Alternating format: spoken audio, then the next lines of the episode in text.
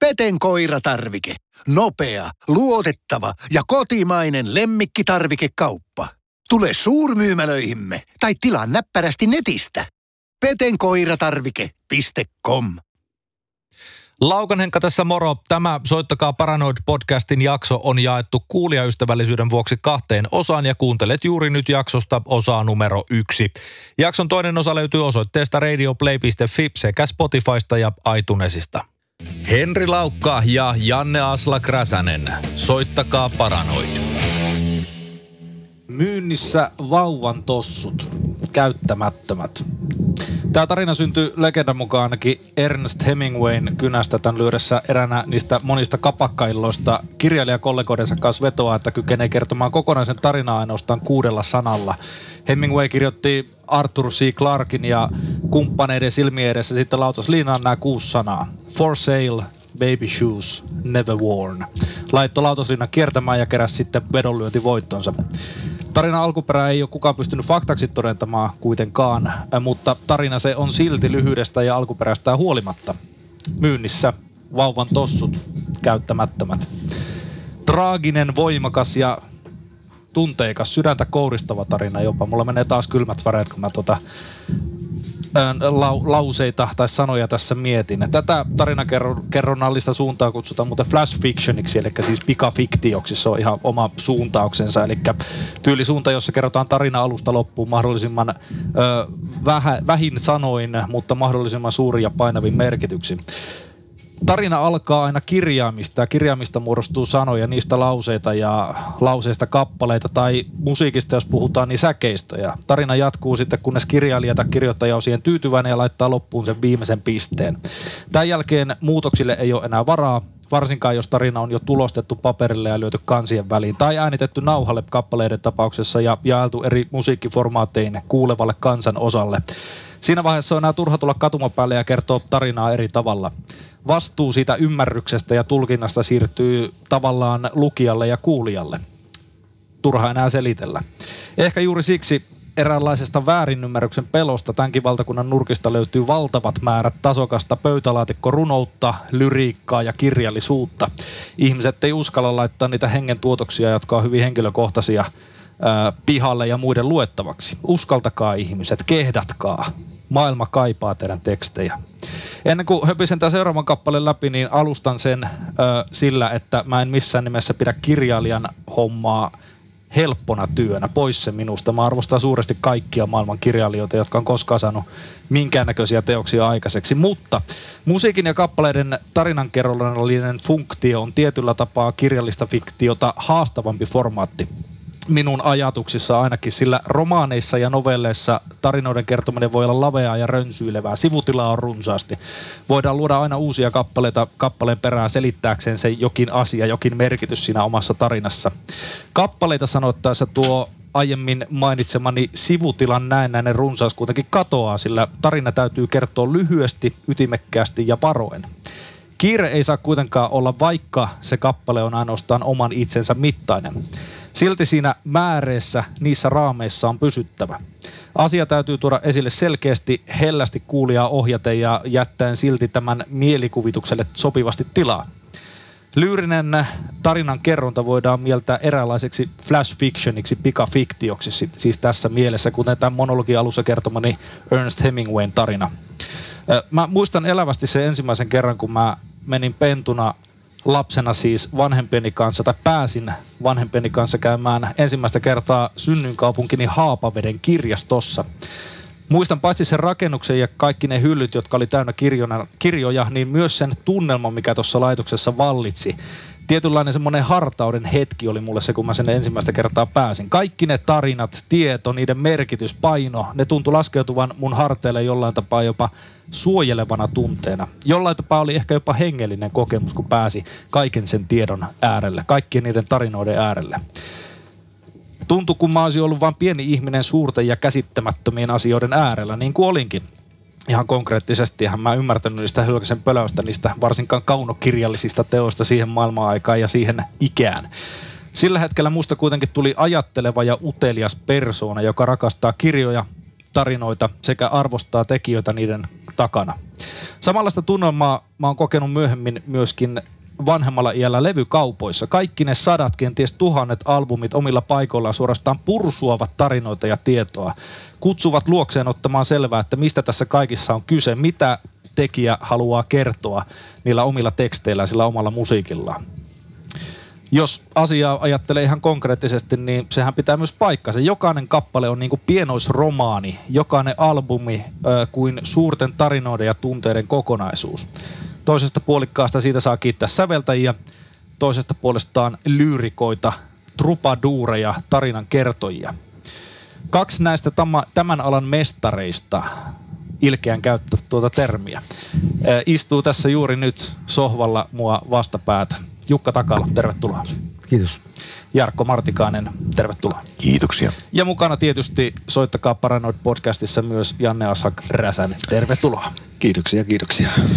Mitä mietteitä herroissa herätti ajatus siitä, että kappaleet ovat flash fiction ja pikafiktiota, ö, tavallaan semmoista kiteytettyä tarinan kerrontaa ja yhdestäkin kappaleesta voidaan löytää niin paljon asiaa. Kyllä, mä nyt allekirjoitan tämän moneen kertaan. Nimenomaan siis se, mitä kuvailit, että tarvitsee kertoa kyllin paljon, mutta liian paljonhan ei saisi myöskään kertoa. Ja se, että pystyisi jättämään kaiken epäoleellisen pois, niin musiikkihan voi tietysti auttaa silloin, kun laulua tehdään siinä, että, että se voi viitata tiettyihin asioihin, joita ei sanoituksessa käsitellä konkreettisesti, mutta kyllä se lähtökohta on tosiaan aivan toisen tyyppinen kuin, kuin kirjan rakentaminen. Koska Jukkakin on ollut puuhaamassa kirjaa, ihan niin kuin minäkin olen paria pyrkinyt parhaani mukaan tekemään.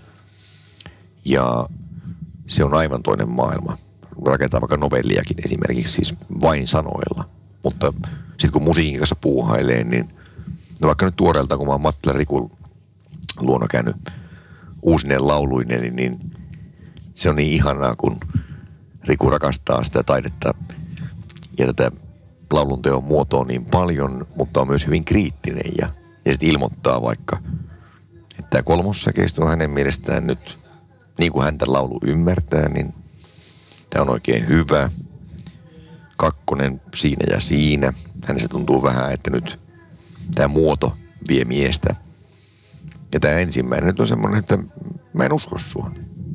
Muoto vie miestä, se on aika semmoinen niin kuin tuota, musiikkiin tai tuommoiseen niin kuin, äh, pop-rock-musiikkiin niin kuin tuota, se on se sudenkuoppa monesti tuossa. On, on. Mm. Ja nimenomaan siis se, että, että etenkin se ensimmäinen säkeistö, kun se ilmoitti ja yksi kantaa, että, että mä en usko sua. Sitten miettii, että no, sit se varmaan täytyy rakentaa niin, että sä uskot mua. Ja, ja se vertaili sitä, että millaisia me ollaan persoonina ja miten hän kokee minut sen jonkun parinkymmenen vuoden otannan perusteella, mitä ollaan tunnettu. Ja silloin tullaan nimenomaan juuri tähän kysymykseen, että, että ei saisi oikeastaan kuitenkaan, vaikka tavoite olisi jotenkin olla vaikka rentoutuneempi kuin mä oikeasti olen, niin sitten se, se falskaaminen alkaa haisemaan kuitenkin, se raato haisee aika kauas. Ja sen ymmärtää ihminen, joka rakastaa sitä taidetta ja, ja tahtoo sille parasta. Ja sitten varsinkin se, että niin kuin sä sanoisit, että kakkossäkeistöstä, että, että anna enemmän. Anna, sä annat liian vähän, anna enemmän. sitten mä menen kotiin kiltisti ja teen lisää töitä ja menen pari viikon päästä uudestaan. Ja sitten no niin, kato nyt, nyt tää on, niin se, nyt, nyt, nyt tää on sitä, mitä mä oletan sulta. Että. Hmm. Ja, ja tämä on hyvin tärkeää, koska mehän tullaan sitten, kun puhutaan kirjallisuusvertauksin alustuksen perusteella, niin tullaan samaan asiaan kuin kustannustoimittajan kanssa. Joo, se on hyvin samantyyppistä hommaa. Oh. Joo. Ja likellä etenkin, kun Joo. on paljon naisia duunissa, niin se on ihanaa, kun he on niin pedantteja ja eivät itse asiassa päästä kovin helpolla. Ja silloin, kun itseä vähän jo laiskottas ja ajattelee, että kai se nyt on siinä. Niin sitten joku Sarastin Krista tai Vuoman Stella ilmoittaa, että ei, tämä nyt vielä likimainkaan. Tuleeko siinä semmoinen kapinafiilis, että, että tuota, sä haluaisit sanoa, että ei kun kyllä se on siinä, mutta... Totta kai tulee, mutta, mutta eihän meidän kannata siis...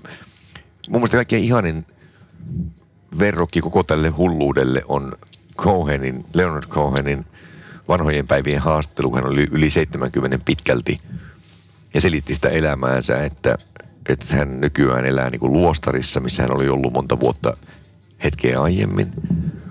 Että aamulla viideltä on herätys, hän meditoi, ruokailee vähän, alkaa kirjoittaa. Sitten saapuu päivätauko, hän ruokailee, käy koiran kanssa vähän kävelyllä, palaa kirjoittamaan, tulee ilta, hän meditoi, menee nukkumaan. Sitten on seuraava aamu, jossa tämä kaikki toistuu. Ja jos se ei ole kiertuetta tai levytystä, niin tämä koskee myös lauantai- ja sunnuntaipäiviä. Ja sit kun Kuulostaa haast... Päätalolta. Joo, joo. Ja haastelija sitten ihmetteli, että, että kun näin paljon töitä tekee ja levyjä kuitenkin ilmestyy vaan vaikka kerran viidessä vuodessa, että saa vaikka kerran viidessä vuodessa kymmenen kappaletta tehtyä. Ja sitten sanoo, että it seems like a really hard work. Niin se Cohenin vastaus oli mainio, että why shouldn't my work be hard? ja tavallaan just se, että kun haluaa siihen päämäärään niin raivokkaasti, niin kuin Leonard oli, oli nimenomaan se, että hän ymmärsi omat rajoitteensa liiankin hyvin, että hän koki, että hän on niin huono laulaja ja hän yrittää kompensoida laula, laulamalla sydämestään käsin ja niin edelleen. Mutta kuitenkin se päämäärä oli niin selkeä ja hän ajatteli, että hän on runoilija, hän on lauluntekijä, tämä on hänen elämän tehtävänsä. Ja sitten täytyy vaan tehdä paljon töitä. Jos se on se, ainakin itsellä on sellainen havainto, että se niin oikea sävyn löytäminen just siihen, että tietenkin välillä että kirjoittaa säkeistö uudestaan kokonaan, mutta että just joku hyvin pieni asia, että mikä se joku sävy, mihin itse uskoo sitten, että mm. niin se on, niinku, se, se on niinku työlästä. Saattaa vielä, niinku, oliko se nyt Juisella yhdeksän vuotta mennyt Musta aurinko nousee kappaleen tekstin tekemiseen, muistan, muistan kuuleeni joskus. Joo, joo. Mutta, mutta kysymys on nimenomaan siitä, että, että jos näkee sen päiväunen, missä se laulu tavallaan esittää hahmonsa, ja sen jälkeen kun sitä pyrkii muotoilemaan siihen asuun, minkä tuntis oikeaksi, niin joskus se vie kaksi päivää multa tai yhden päivän, ja toisinaan se vie vuosikausia. Mm. Ja kyllä mä oon nyt yrittänyt miettiä sitä paljon, että mitä mä oon tehnyt aiemmin väärin, niin, niin että kärsivällisyyden hyvettä mä oon miettinyt paljon, että pitää joskus olla kärsivällinen, että se laulu ei tavallaan pakolla valmistu. Että se on niin ihmissuhteetkin, että jos yrittää runnoa toista mm. johonkin nurkkaan ja asettaa häntä alisteiseksi itselleen, niin eihän sitä hyvää seuraa. Mm. Ja, ja täytyy tavallaan vaan antaa ajan kulua, jotta saapuu se oikea aika tehdä joku laulu.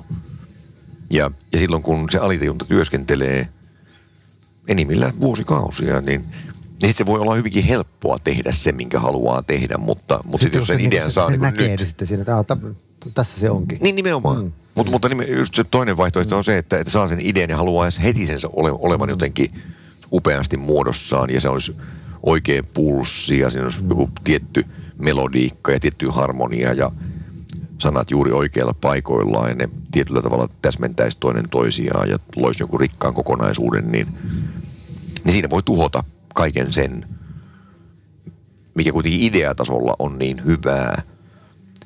Ja mä en oikein näe tätä ikään kuin nopeitten voittojen alana tätä laulun, laulun tekoa, ei millään muotoa. Sitähän on niin tyhmä valinta, kun mä oon miettinyt vaikka vanhempien, jotka oli kuitenkin porvarillisissa lääkäriammateissa. Niin mitään tyhmempää ei tulonsaannellisesti voi tehdä, kuin heittäytyä näihin hommiin. Mutta juuri se kiteytys vielä, että joka oli laitettu Hemingwayn elämää koskemaan ja voi pitää paikkansakin. Mielenkiintoinen juttu. Suomeksi se on vain neljä sanaa. Laskin sen. Niin kyllähän nimenomaan siis vaikka tässä kaupungissa on nykyään vaikuttava Läjä Äijälä, joka oli mun, mun lapsuuteni tärkein moottori laulun teolle. Tai onko tämä se, se tämä Aisapari Tiimo, joka teki ne upeat riffit ja, ja Läjä, joka sitten sanotti terveiden käsien laulut ja, ja huusi sillä hylje, hyljestailillaan upeasti, niin, niin, tota, niin kyllä ne lyhimmät tekstit, että kun on vaikka Helsinki munaa, on säkeistö ja kertoo se vapaa Pohjola ja toinen säkeistö, onko enää mitään järkeä? Ja vapaa Pohjola, niin että näin ytimekkäästi voidaan kertoa se tunnetila ja, ja, ja se Kau, kauan ennen Twittereitä. kauan ennen Twittereitä nimenomaan. Alussa oli Suo, Kuokka ja Jussi. Sitten soitettiin Paranoid. Tota, sä tuossa sivusit jo vähän, vähän äh, tavallaan menneisyyttä, että kun vanhemmat oli porvarillisia lääkäreitä ja valitsit laulu, lauluntekijäuraa itse. Niin... Eihän ne välttämättä porvarillisia olleet, vaan tuota, kenties toista laitaa. No joo, oli, oli ne ajattelivat, ajattelivat vasemmistolaisesti, mutta, joo, joo, mutta, mutta kuitenkin mutta, mutta heillä oli jär, järkevä valinta molemmilla. Joo, joo. Okay. Kunhan siis, he, se, mutta, mä, mä muistan, ei totta kai herjääminen on hyvä. Ja me ajattelen lähinnä siis sitä, että, että se, oli, se oli järkevien ihmisten valinta. Hmm. Ja, ja minun ja Jukan valinta ja, te, ja ehkä teidänkin valinta, ne Aslakin nyt ainakin, niin on, on tavallaan täysin järjetön tietenkin. Hmm. Mutta mä oon usein puhunut tästä isänin kanssa, joka rakastaa taiteita – ja hän on yksi kantaan sitä mieltä, että mikään ei ole niin tärkeää ihmisten elämässä kuin taide. Että ihminen ei vaan selviä täällä järjissään ilman taiteita. Ja että hän on hyvillään siitä, että minä en kuunnellut häntä enkä äitiä. Joo. Vaikka hän aikoinaan sitä kärsi ja pelkäs, että poika päätyy tekemään Markan keikkaa. se oli klassinen lause, mutta, mutta, tota, mutta just se, että kun mä oon pärjännyt, niin nyt se on ylpeä, kun se käy täällä Oulussa – uimassa ja punttisalilla tuolla ja sitten uimahallin saunassa ne muut eläkeläisukot puhuu sitten ylvästi minusta ja, ja hän niin nauraa sitä, että, että, että hän ennen sentään oli syöpäyhdistyksen johtaja hyvän tähden ja hänellä oli vakanssi. Nyt hän on vain eläkeläisukko, jonka suurin meriitti saunan lauteella on se, että hän on siittänyt sen Jarko. no se on jo, joidenkin mielestä jopa elämän tarkoitus. Suku jatkuu ja tehdään. Totta kai. Joo, evolutiivisesti kyllä, joo. Totta. Evolutiivisesti se on täysin, täysin totta ja, ja, ja, ja kuitenkin lopulta kyllä mä itse edelleen, siis mä aina välillä mietin sitä, että voisiko tehdä jotain muuta.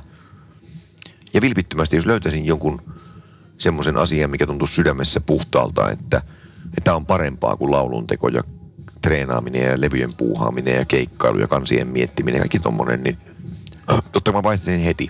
Elämä on niin lyhyt, että välittömästi vaihtaisin, mutta, mutta joko mä oon niin rajoittunut ajattelultani, tai sitten mulla ei ole oikeasti tässä elämässä parempaa kohdetta käyttää omaa aikaani ja tehdä itsestäni onnellinen kuin, kuin laatia lauluja. Mä oon miettinyt tota kans tota sam- samaa juttua se, että et, et, koska itse oma, omassa elämässäni on mennyt oikeastaan kaikki jutut vähän niin kuin sellainen kokenut velvollisuuksena, että okei, täytyy mennä ala-asteelle, täytyy mennä yläasteelle, täytyy mennä sen jälkeen sitten niin lukioon tai ammatti, ammattikouluun ja sitten, sitten täytyy mennä autokouluun ja kaikki on ollut tavallaan semmoista rimaa, rimaa hipoamista, kun taas loppujen lopuksi on siinä niin taustalla tiennyt koko ajan, että mitä haluaa tehdä, missä ei ollut mitään järkeä kuitenkaan. Rämpittää mm. kitaraa, jostain syystä se on tuntunut itselle tärkeältä. Ilman, että sitä on kukaan pakottanut, ilman, että kukaan olisi tavallaan laittanut mitään semmoista niin kuin, äh, määritellyt sitä semmoista, semmoista niin kuin, äh, demonia, että näin et saa missään nimessä tehdä. Että jos olisi sillä tavalla alkanut houkuttelemaan. Mutta en mäkään ole, niin kuin, just niin kuin Jarkko sanoi, niin en mä oikein mitään muuta semmoista mielekkäämpää virkaa itselleni oikein keksinyt muuta kuin tämän, tämän puuhan tekeminen. Mä oon ajatellut sillä, että tuota, kun on kaikenlaisia projekteja niin kuin tuon musan tekemisen ulkopuolellakin touhua sitten jotakin, jotakin tapahtumajuttua tai muuta, niin mm. sitten mä ajattelin, että mä yritän sillä rajata aika ajankäyttöön, että mä teen niitä juttuja, että jos minä minä puutun siitä, niin sitä juttua ei tapahdu tai se ei synny. Niin. Että se, mä teen niitä niin biisejä, biisejä, niin jos mä teen vaikka pohjoissuomalaisista aiheesta jonkun biisin, niin sitä, kukaan muu ei tekisi sitä biisiä. Mutta jos ajatellaan, että mä tekisin tuota Chicago Blues-musiikkia, vaikka että joku muu tekee sen vähintään yhtä hyviä, todennäköisesti paremmin, niin mä en tee sitten sitä. Todella hyvä näkökulma, koska mä oon miettinyt tätä paljon, että, että minkä takia mä pidän joistain lauluntekijöistä vaikkapa tai kirjailijoista niin paljon.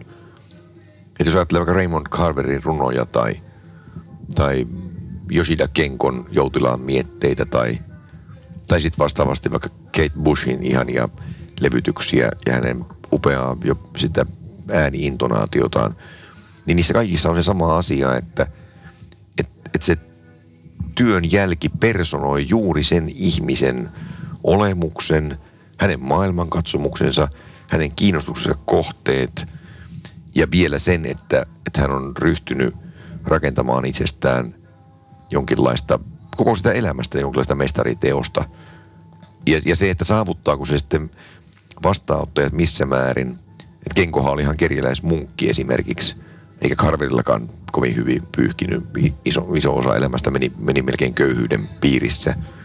Kate nyt on vähän tietysti äveriäämpi, mutta tota, mut, mut kaikki nämä kolmekin esimerkkiä sisältää sen saman päämäärän, että, että tavallaan tulla siksi, joka on, ja sitten jos sitä on maksettava se hinta, että et ei koskaan vakavarainen esimerkiksi, niin lopultahan kuitenkin, jos mä oon tätä todella paljon miettinyt, että, että on ärsyttävää, että meillä on nykyään muovikortit, kun me nähdään tästäkin ikkunasta nyt koivupuita, ja kun aikoinaan puhuttiin nimenomaan mun lapsuudessa, että Suomi elää metsästä, mutta sitten toisaalta kuitenkin, kun rahahan tapas olla vaan puujaloste, jossa on vesileima ja numero. Ja tässä maassa tätä puuta riittää aika riskisti, kun vertaa vaikka Islantiin. Niin tota, tavallaan se on kuitenkin vaan puujaloste. Eihän se voi mm. olla hyvän tähden yhtä arvokasta kuin vaikka Manamanan Maria Magdalena kappale, joka on, on mun korvissani yksi ka- kaikkien aikojen tärkeimpiä, koskettavimpia ja pakahduttavimpia taideteoksia. Ihan siellä jossain Mozartin rinnalla aivan täysverisesti, vaikka se malli, jolla se on toteutettu, on tietysti kovin toisenlainen. Joku voi ajatella, että se on primitiivisempi, jos se ei vaadi nuottiosaamista ja muuta. Mutta siinä on joku antanut sydämensä lautasella pöydälle ja, ja sanonut, että te voitte nauraa mulle, jos te haluatte, mutta tämä on mun totuuteni. Ja se on niin hienossa asussa se kappale, muun muassa se, niin, niin että silloin mä kuitenkin ajattelen juuri niin kuin isänikin, että, että taiteella on kyllä suuria merkityksiä meille – niin kyllä se silloin, kun sitä ydintä lähestytään niin kuin tuolla tavalla, että ollaan jossakin ytimessä, niin kuin tuossa Maria Magdalena niin ei se tekijät tuskin on miettinyt sitä, että millä, missä mit, mittakaavassa tämä tulee samaa suosiota. Ei. Se, ei, se, on, se on ihan sama sille, se, mikä se mittakaava on sitten. Totta kai sitä ehkä, ehkä on ajatellut, että nyt tässä välitetään jollekin jotakin. Kyllä. Mutta tuota, että onko niitä yksi vai onko niitä tuhat, niin se on ihan yhdentekevää. Mä kysyin tätä aikoinaan Otralta, että harmittaako sitä, kun se on niin helkkari upea kitaristi – ja se intonaatio ja koko se hänen tapansa käsitellä kitaraa on täysin uniikki, niin kyllähän tietysti levyn myynti ja kaikki huomio on, on hyvin vähäistä siihen nähden, miten pitkälle hän on vienyt taiteensa. Mutta se vastaus oli todella loistava, kun Otra sanoi ilme, ilmeisen vilpittömästi, että ei häntä haittaa yhtään. Tärkeintä on, että inkkarit ymmärtävät. ja, ja inkkarit on ymmärtänyt. On, on. Jo, jos mm. kieli olisi englanti, niin niitä inkkareita olisi täällä niin kuin valtavasti enemmän. Paljon enemmän, totta kai. Mm. Et mm. Meidän pieni kielialue totta kai rajoittaa meitä, mutta kun miettii Jukankin, vaikka just niin kuin viittasit, mm. että kun sä paljon olet laulanut viime aikoina nimenomaan täkäläisistä aiheista ja välillä niin kuin sitonut sen aika, aika selkeästikin vaikka niin kuin haukiputaan tematiikkaan, niin kuitenkin se menee niin, että – eihän niitä englanniksi voi esittää, eikä vaikka edes ruotsiksi. Se on, se on kuitenkin mm, niin, että, mm.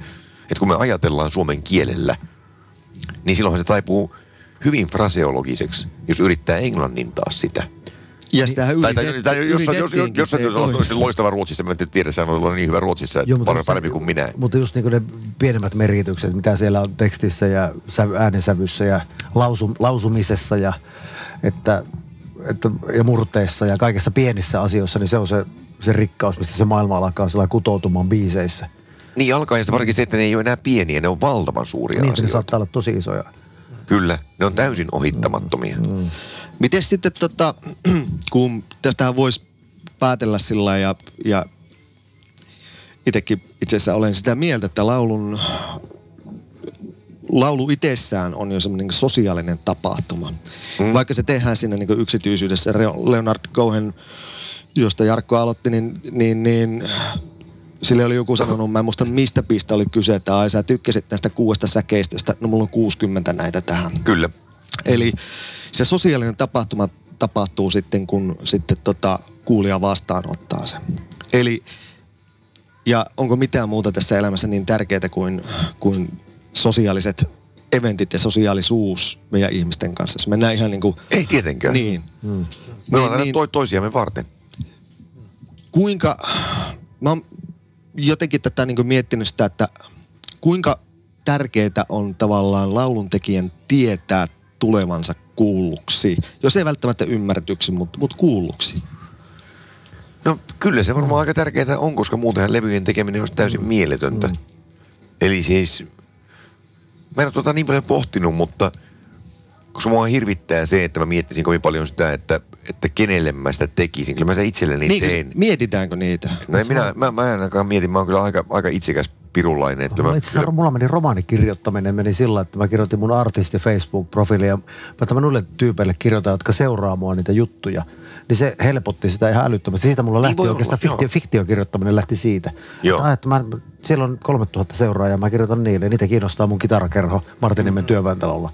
Ja missä mun lapsena oli. Sitten mä kirjoitin, että äh, sieltä sitten joku tyyppi sanoi, kun oli siinä, että heitä tuota voisi lukea vaikka kansista. Sitten mietin, että niin, että miksei. Ja mä tiesin, että ikään kuin ajattelin, että noille mä kirjoitan sitä. Mutta en mä biisiä tehessäni ajattele, että mulla on ne tyypit, ja niin yrittäisin heidän odotuksia niin toteuttaa sitten. Se on, se on erilaista. Kyllä mäkin koen, että olisi, olisi paras yrittää vaan olla itsensä palveluksessa silloin, kun laulua tekee. Mutta sitten varsinkin, kun säkin oot paljon tehnyt suolokeikkoja, niin kuin minäkin, niin, niin etenkin niissä puitteissa mä ajattelen, että siinä olisi kuitenkin tärkeää tavallaan viihdyttää. Että, mm. että siinä on aika selkeä ero, että kun mä kirjoitan ja sävellän, niin silloin kukaan muu ei saa mun kynääni kuljettaa.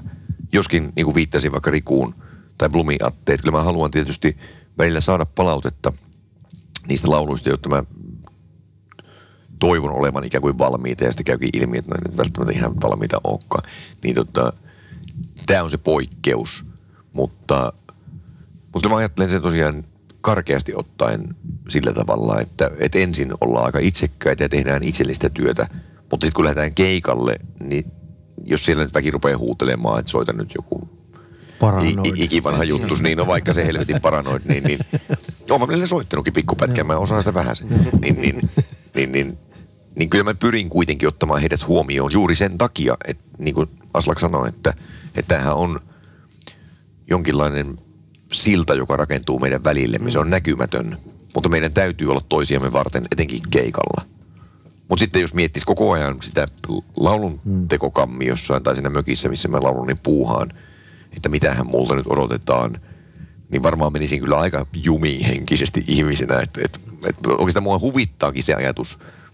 Miksattiin rakkausnimistä levyä aikoinaan Otsala Aaken kanssa ja, ja mä olin poikkeuksellisen tyytyväinen siihen. Ja sanoin Aakelle, että sä teet kyllä hienoa työtä ja tästä tulee mielenkiintoinen juttu. Ja oikeasti kysyi, että minkä takia se, että voiko jotenkin sanallistaa sen, että, että minkä takia tämä tuntuisi toimivan. Niin nousi mieleen, ja se olikin totta, että, että, että musta tuntuu, että, että tuon Mierolaisen jälkeen niin tämä voi olla niille kuulijoille joko suuri elämys tai todella mahtava pettymys. No, mutta se on- kuulostaa niin kuin, niin se täytyisi olla tuota, tuota, ehdottomasti noin.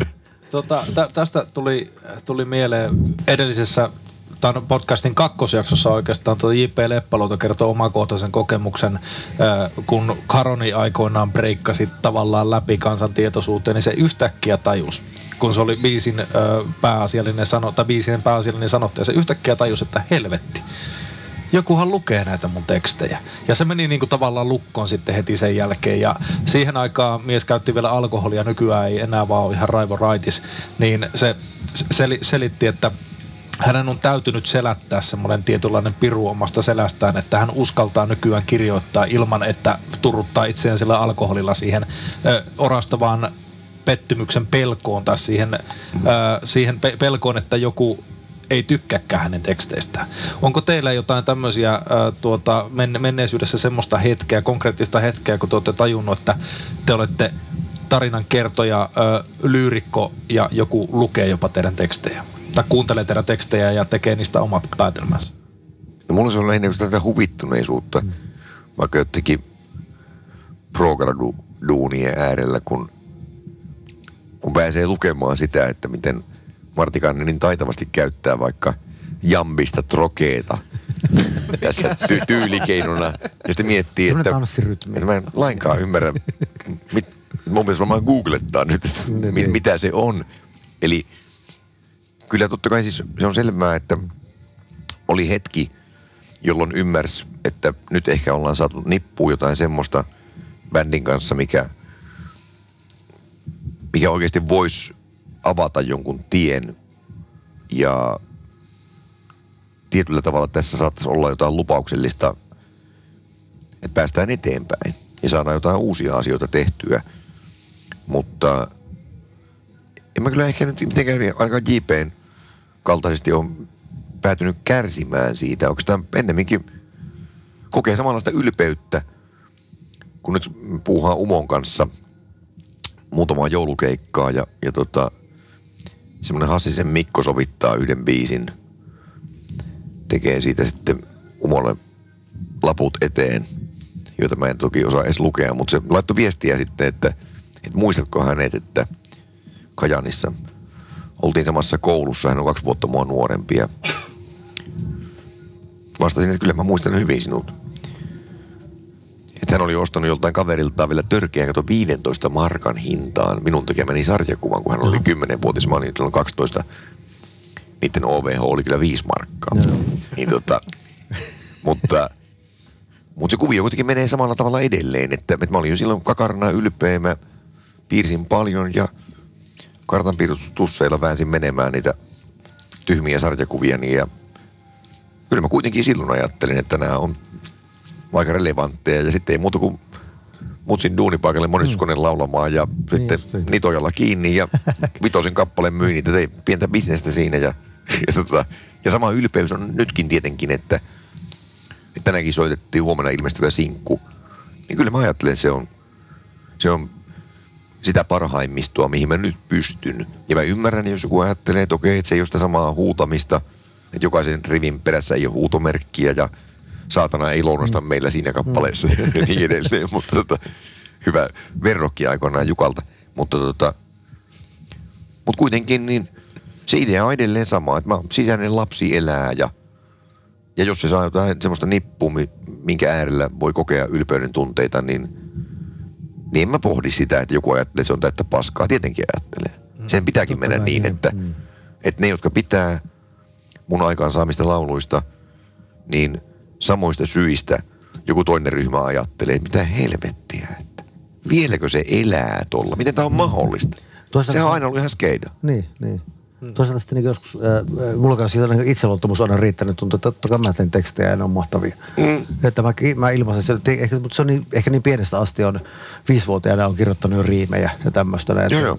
että on vaan sen ikäpolven lapsi, että olisin parikymmentä vuotta nuorempi, niin räppiä hän se tekisi tietenkin sitten. Ja, niin se, mutta semmoisessa tilanteessa, kun on ollut joku juttu, ei välttämättä lyyrinen juttu, mutta niin bänd, niin bändillä tai jossakin biisissä, että ylittää jonkun oman rajansa – ja kuitenkin haluttaa tehdä se rajaylitys ja pelottaa ja hirvittää ja kehtaanko mä sanoa näin tai jotakin tämmöistä. Se voi olla musiikillinenkin juttu, se ei välttämättä ole, niin yleensä silloin syntyy aina jotakin mielenkiintoista ja myös mikä, mistä ihmiset sitten niin kuin, vaikka itseään pelottaa, että miten hän nyt tähän suhtautuu, että mm. niin silloin monesti se koskettaakin sitten niin kuin se juttu. Yhtenä tuoreena esimerkkinä jokainen on vähän homo-kappale, mikä sulla oli. No ei se mua kun se oli heti kun tuota idea syntyi, niin taju alkoi jo Olympiastadionin tuota humu kuulumaan sieltä. Tai, heti tajusin, että nyt lähtee tuota. niin, niin, mutta, mutta siinä on joku semmoinen, että, mm. että voiko Aslak tai Jarkko tai Jukka, puhun itsestäni toisessa persoonassa, mutta menkö tällä kertaa, että, että voiko Aslak tehdä sen, mihin Aslak ei pysty. Ja se ihan koskee minua ja sinua. Mm. Koska kyllä voi. Mm. Se vaatii vaan tietyn jonkun autoreisen hetken ja jonkun oivalluksen, että vaikka osaamaton laittaa pianosta jotakin liikkeelle ja tajuaa, että nyt nimittäin mm. täältä tulee. Ja siis mä toivoisin, että ylipäänsä ihmiset työelämässä vois kokea samanlaisia asioita kuin itse. Koska mä oon sitä monille, kun tässä viitekehyksessä on kuitenkin se ongelma, että monille vaikka alkoholin käyttö tai päihteet ylipäänsä voi muotoutua taakaksi. Että ne ei olekaan enää vaan siis semmoisen – innostuneen elämän hetken hienon noste, mikä syventää jotain onnen tunnetta, vaan niille yritetään hukuttaa murheita, niin on yrittänyt jankuttaa sitä, että ne pitäisi löytää samantyyppinen asia kuin mulla vaikka piirtäminen tai maalaaminen tai puutyöt tai etenkin laulunteko tai kirjoittaminen, että te saisitte sen kännin selvinpäin. Niinpä. Se on ihan mahdollista päästä känniin selvinpäin, mutta Kuulostaa Jos... hyvältä sloganilta biisiin.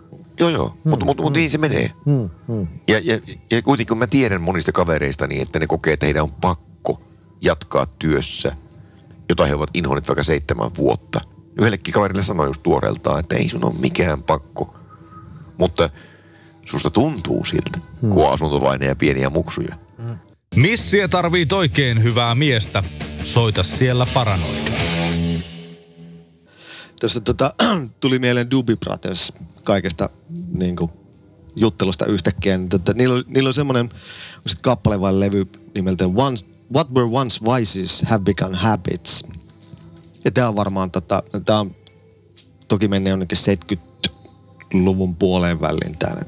Eli ne jutut, mitkä joskus oli semmoisia tavallaan niin motivaattoreita tai semmoisia, niin ajateltiin, että näiden, näiden avulla niin päästään johonkin, onkin sitten tullut semmoisia tavallaan, että ni- niiden vangiksi on jäänyt.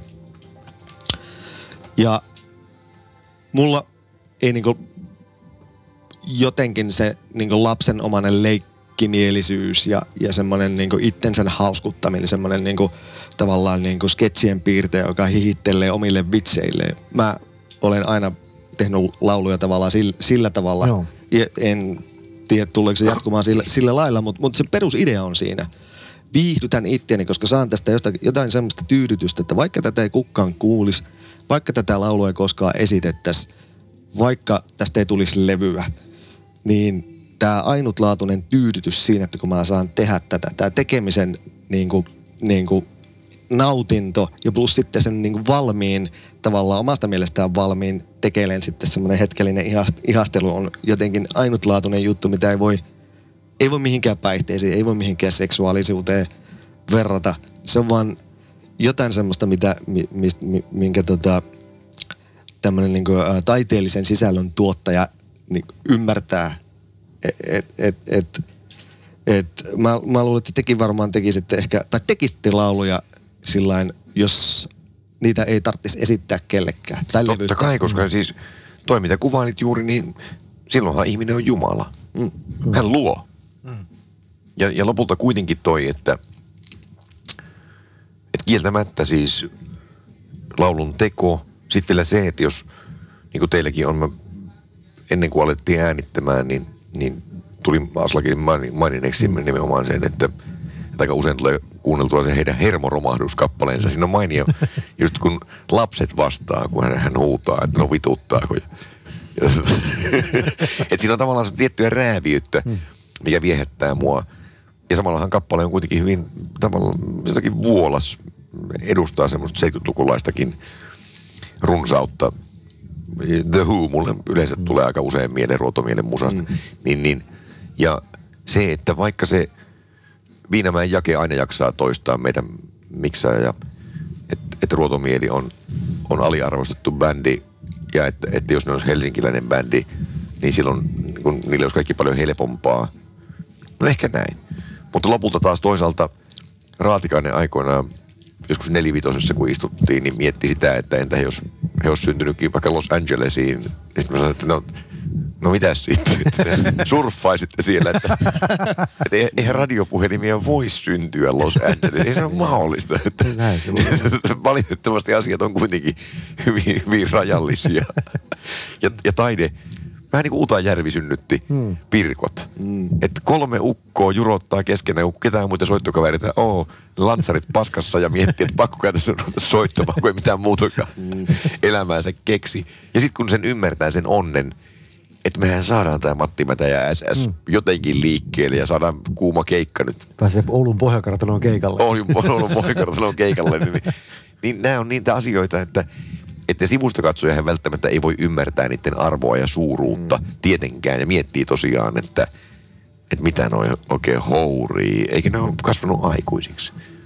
Mutta kyllä tosiaan siis ne, jotka varsinkin tekevät, niin kaikki kyllä tunnistavat ne samat elementit.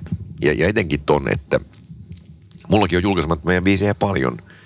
Jossain vaiheessa joku kysyy aika tuoreeltakin sitä, että, että olisiko antaa pöytälaatikosta. Mutta ei siinä ole mitään tolkkuu antaa pöytälaatikosta semmoista, minkä on sinne laittanut syystä. Että on yrittänyt parhaansa ja todennut, että no, tämä nyt on vähän tällainen. Ja vaikka nyt on listassa vaikka 50, niin eihän niiden ulos luovuttaminen, saati levyttäminen jälkiviisasti ainakaan minua palvele millään tavalla. Mutta ne oli tärkeää, että kuitenkin tehdä. Juuri niin kuin sanoit, mä koen ihan samalla tavalla, että et, et se laulu on kuitenkin tärkeä tehdä, eikä se ole mitään hukkaa heitettyä aikaa. Ei todella. Mm. Tota, sä heitit aika hyvän pointin tuossa siitä, että ei ä, radiopuhelimia ei olisi olemassa, jos jätkäs, jätkät olisi syntynyt Losissa. Ei Losista voisi tulla radiopuhelimia kaltaista bändiä. Niin kuinka paljon teillä kummallakin teistä, Jukalla vaikka, mm. niin tota se, että Haukiputaalta jätkät on ponkassu maailmalla, niin mm. kuinka paljon Haukipudas on vaikuttanut siihen a- aikoina Agnestikki tuohon nykyiseen Jukka Takaloon, joka on tehnyt levy muun muassa nimeltään Suomen kuningas? Mm. No tota, itse asiassa Haukipudas on sillä, että Latvalehto, joka, joka kanssa Agnestikkiä niin kun biisit tehtiin ja näin oltiin moottoreina siinä, niin hän saapui Seiskaluokalle Ruotsista meidän luokalle – ja mä olin itse ollut lapsena niin kuin kolme ja puoli vuoteksi asunut Ruotsissa, mutta niin mä syntynytkin Ruotsissa. Eli me oli molemmat oltiin niin Ruotsin siirtolaisia ja sitä kautta poppareita omasta mielestämme. ja sitten kun äh, ruvettiin bändi touhuja, että me leikittiin ensin bändiä koulun fysiikan varastossa ja tehtiin niin suoraan C-kasetille, äänitettiin levyjä – tuota, tekemättä biisejä etukäteen, vaan ne sanat syntyi samalla. Ja joskus kuunneltiin niitä, että ne on kovia. Että se oli kuitenkin sitten, kun ruvettiin tekemään niin oikeasti joku keikka tehtiin niistä biiseistä, niin, ja sitten ruvettiin tekemään biisiä, niin puolet oli aika poppia, puolet oli hc silloin. Ja tuota, piti niin kuin tehdä valinta jossakin vaiheessa. Ja radiopuhelimet oli silloin jo olemassa ja se oli niin kuin helvetin kova. Ja, ja Oulussa oli tämä meteliskene oli silloin vallalla. Ja sitten, on aika monta, jotka matkii radiopuhelimia, että että meillä, meillä niin periaatteessa se nätti poppi syntyi vastareaktiona sille Oulun me- meteliskeneelle sitten. Siinä vaiheessa me päädyttiin, että me heitettiin HC vittuun ja ruvettiin soittaa nättejä poppeja pelkästään. Ja sitten me perusteltiin itsellemme, että me ollaan tota, Ruotsissa vartuttu, että se on sieltä tullut meille se pop sieltä.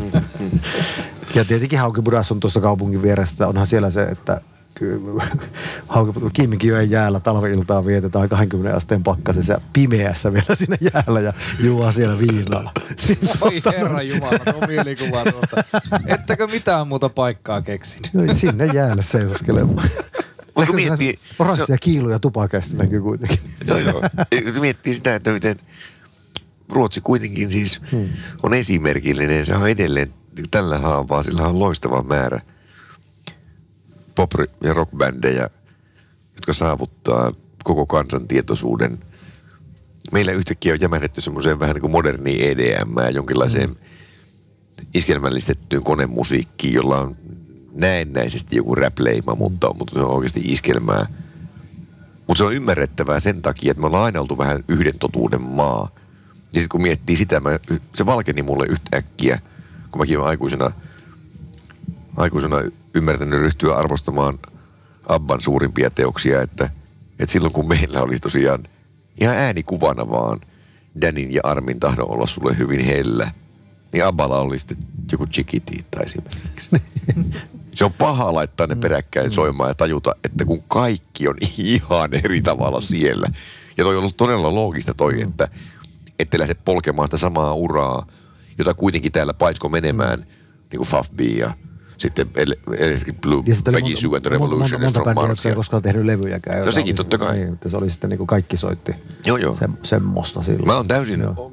miettinyt just tota monet kerrat ja, ja puhunutkin sitä paljon keikoilla ja jossain määrin haastatteluissa, mutta etenkin laulujen informaatio on sitä purkanut tällä vuosituhannella rajusti, että, että mä oon täysin sen oman viitekehykseni teelmä. Et silloin kun olin puberteetti-ikäinen Kajaanissa ja – ja mentiin Timosen Villen kanssa leikkaamaan toisillemme irokeista, kun oltiin 14 vanhoja ja sitten Decadentsista sitten jollain viikkorahoista, kun oltiin säästetty, niin niittejä ja nahkarotsit maalattiin ja puuhattiin komeasti kaikki. Ja sitten rupesi olemaan niin aika helvetisti turpaa kadulla, kun hmm. lähdettiin viikonloppuna kauppakadulle sekoilemaan pikkuhönössä. Ja tajus sen, että me ollaan ihan paaria luokka. Me ollaan just yhtä alhaalla siinä – jonkinlaisessa pyramidihierarkiassa, kun silloin puhuttiin mustalaisista, eli kun romaanit ja sitten kajanispurukut. Mutta sitten taas toisaalta se oli niinku hauska ajatella niin, että, että nyt mulla on vaan kaksi vaihtoehtoa. Joko mä annan periksi ja pistän joku toppatakin päälle ja leikkaan tukan niin kuin miehillä. Tai sitten mä jatkan vaan. Ja, ja kun päätti jatkaa vaan, niin se alkoi muovaamaan ihan kaikkea. Et siihen saakka mä olin ollut kuitenkin lukupää ja piirtelijä ja, ja todella kova niin punk-intoilija, mutta en mä näyttänyt sille lainkaan. Niin, niin, ja kaikki oli paljon helpompaa, mutta sitten oli pakko tehdä jonkinlainen selvitys itsensä kanssa, että, että kuinka sä jatkaa oikein. Nöyrytkö nyt vai, vai jatkatko valitsemalla se tielle? Ja, Jatkoit. niin, ja, ja, ja just se mm. Kajaanin ankea ilmapiiri, tapahtuma köyhyys, säännöllinen vähintään vuoden ajassa turpaa ottaminen, niin ne tietyllä tavalla loi sen pakon, että, että piti rakentaa pieni maailma sen harmaan, surkeen, henkisesti ankean Kainuun sisälle. Ja sitten meitä oli muutama kymmenen punkkari, ehkä joku 30-40. Ja kaikilla oli bändejä tietenkin ja järjestettiin itse keikkamme ja avustettiin pienlehtiä ja säädettiin kaikenlaista. Kirjeen vaihtohan oli ihan tolkutonta ainakin mulla, että mä lähettelin vaikka Brasiliaan meidän demonauhoja ja sitten mä sain sillä Wretched yhtyeen tai Olho Sekon niin äänitteitä mm. takaisin. Ja oppi samalla kieltäkin, niin kuin mm. vaikka just joku muori per la patria, muori per niente, niin sitten kauhean vaivan kanssa, kun ei siihen aikaan ollut tietysti mitään verkkohommia tai muita, niin opiskella, että, että kuole maasi tähden, kuole turhan tähden. Mutta itse asiassa kuunneltiin, tota, kun Latvalet oli siellä niin 13 vuotta, eikö asu Ruotsissa ja oli jo silloin Ebba Gröni ja Imperitin sinkut ja levyt sillä oli mukana, kun se tuli siellä. Joo. Me kuunneltiin Bummen ohjelmaa, joka siis Ruotsin radio kuuluu Haukiputalla sillä siellä, kun säätää ihan niin kuin FM-radiona. Okei. Niin kuunneltiin, se hän äänitti C-kasetille sitten. Latvalehto nimenomaan aktiivisesti äänitti niitä. Me kuultiin kaikki Ego and the Bunnymenit ja tämmöiset niin ennen kuin niitä Suomessa tuli edes rock-radiosta. Että sillä, sillä tuota, ikään kuin Radio Luxemburg-tunnelma oli Just siinä, ajattelin tuota. sanoa, että teidän niin piraattiradio siellä. Janne Aslakki ja Laukan Henkka. Soittakaa Paranoid. Se on Lauka Henkka tässä terve. Kuuntelit juuri tästä Soittakaa Paranoid podcastin jaksosta osan numero yksi. Jakso on kaksiosainen ja toinen osa löytyy osoitteesta radioplay.fi sekä Spotifysta ja iTunesista. First One. Kaikki viestintäsi yhdellä sovelluksella. Kyberturvallisesti ja käyttäjäystävällisesti. Dream Broker.